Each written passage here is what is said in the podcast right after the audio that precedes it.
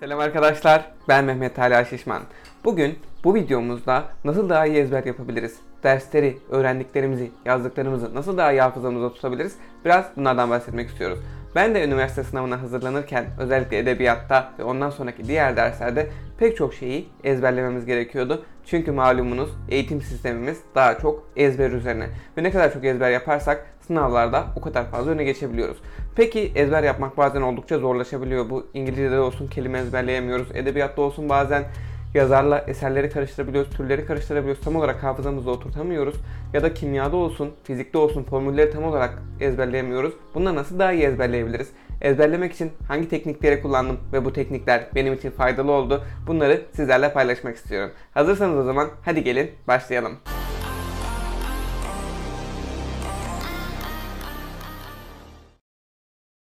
Benim kullandığım ilk teknik parçalara ayırmak ve bölmek. Bu ister paragraf ezberlerken, ister sayıları, ister formüller ezberlerken oldukça işimize yarayan bir teknik. Zaten aslında parçalayıp bölerek ezberleme tekniğini pek çok yerde uyguluyoruz hayatımızda. İsterseniz kredi kartı numaranızı ezberlerken, IBAN numaranızı ezberlerken, kimlik numaranızı ezberlerken, öğrenci numaranızı ezberlerken bunu sık sık kullanıyoruz.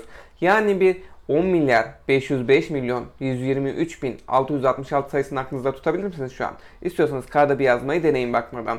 Ama bunu böldüğünüz zaman 3'er 3'er bölebilirsiniz, 4 4 bölebilirsiniz, 2 2 bölebilirsiniz. Bu sizin kendi ezberleme tekniğinizle alakalı bir şey. Ama tavsiye edilen 4 ya da 3 3 bölmektir. Mesela bu sayıyı nasıl ezberleyebiliriz? 105, 051, 236, 66 şeklinde çok kolay ezberleyebiliriz. Ve bunları birleştirdiğimiz zaman ortaya çıkan sonuç 10 milyar 505 milyon 123.666. Yani bölüp parçalamak aslında bu. Ya da bunu paragraflarda kullanabiliriz. Mesela ham bilgi olan bir paragrafta paragrafı önce okuyabiliriz. Ondan sonra onu parçalara bölmeliyiz. Ve her bir cümleyi aklımızda bir şekilde onu oluşturmalıyız. Yani o cümleyi okurken o cümlenin bize hissettirdiği bir şey olması lazım ki onu çok daha rahat bir şekilde ezberleyebilelim sevgili dostlarım. Yani onu sindire sindire ezberlemeliyiz. Birinci cümleyi okuduk, ikinci cümleyi okuduk, ondan sonra 1 ile 2. Ondan sonra üçüncü cümleyi okuduk, 1, 2, 3 bu şekilde tık sık tekrar ederek ezberlemeniz oldukça kolaylaşacaktır. Zaten bunda pek çoğunuz uyguluyorsunuzdur. İkinci sırada ise hikaye anlatma tekniğiyle ezberleme var. Bunu gerek kimyada formülleri ezberlerken kullandık. Bunu edebiyatta yazarları ve eserleri ezberlerken kullandık. Bunu pek çok şeyde kullanabiliriz. Yani mesela Cahit Sıtkı Tarancı'nın eserleri neler sevgili dostlarım? 35 yaş, ömrümde sükut, düşten güzel, ziyaya mektuplar. Bunu nasıl hikayeleştirebiliriz? Bunu nasıl ezberleyebiliriz kolay bir şekilde hikaye tekniğiyle. Çok basit. Bu edebiyatta ben gerçekten edebiyatım çok iyiydi. Çünkü hem çok seviyordum hem de sürekli edebiyat çalışıyordum. Ezberim de kuvvetliydi biraz. Ve zaten bunun için edebiyattan çok yüksek net yaptım. Cahit Sıtkı Tarancı'nın eserlerini de şu şekilde hikaye tekniğiyle ezberleyebiliriz. Cahit Sıtkı Tarancı 35 yaşına geldiğinde ömründe sükut aramak için düşten güzel ziyasına mektuplar yazmaya başladı. Ve zaten buradan ortaya çıkıyor. 35 yaş, ömrümde sükut, düşten güzel ve ziyaya mektuplar. Bu şekilde pek çok eseri yazarı kendiniz isterseniz baş harflerinden bir kelime oluşturup o şekilde yazabilirsiniz. İsterseniz de hikayeleme tekniğini kullanabilirsiniz. Bu oldukça faydalı olacaktır ve aklınızdan hiçbir zaman çıkmayacaktır bu teknikten sonra. Üçüncü sıradaysa başkasını anlatmak. Buna Feynman tekniği deniliyor sevgili dostlarım. Yani bu teknikte bir şeyi öğreniyorsunuz, onu anlatabilecek kadar öğreniyorsunuz ve başkasına anlatmaya başlıyorsunuz. Böylece hem öğrendikten sonra hem de anlattıktan sonra hafızanıza tekrar tekrar girmiş oluyor ve ezberinizden çıkması oldukça zorlaşıyor. İster bunu sıra arkadaşınızla yapın, ister online bir şekilde arkadaşlarınızla yapın. İsterseniz de size katlanacak bir kardeşiniz varsa, anneniz varsa ona sürekli anlatın. Aa bu bilgi böyleymiş anne, bu bilgi şöyleymiş diye anlatabilirsiniz. Ve bu gerçekten hafızanıza sizin tekrar tekrar oynamasını sağlayıp sizi daha etkili bir şekilde ezberlemeyi olanak sunacaktır.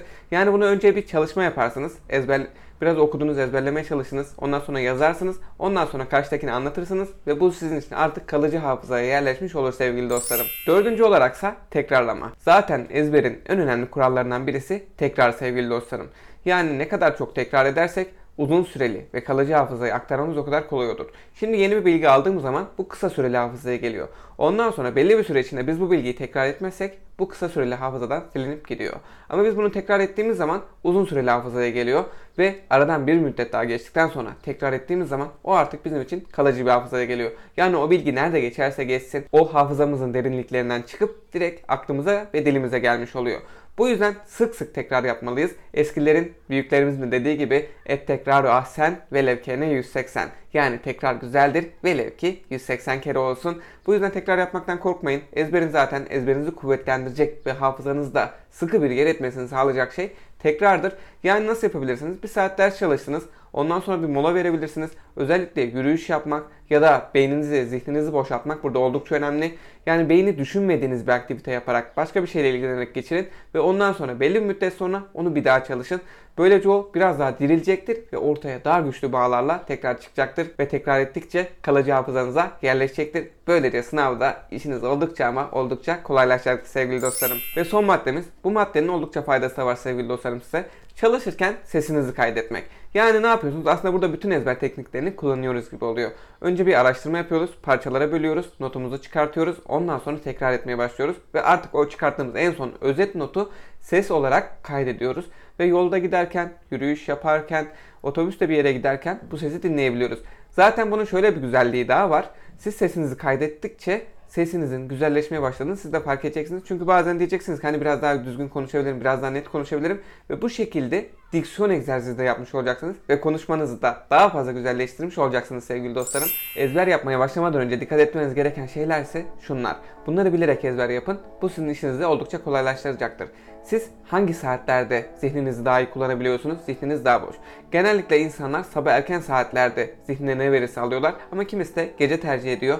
Çünkü şöyle düşünüyorlar ki bu olan bir şey. Gece çalıştığınız zaman gece düşündüğünüz, çalıştığınız şey bütün gece boyunca aklınızda sirkülü olup dönüyor ve bunu sabah kalktığınızda artık hafızanızda daha güçlü olabilir ya da sabah erken saatlerde sessizken herkes uyuyorken çalışmak yine hafızanızda kalıcı etki bırakabilir. Ezberlemeye başlarken bağlantılarınızı kesin. Telefonunuzu mümkün mertebe kapatın ya da sessize alın ya da bildirimlerinizi kapatın.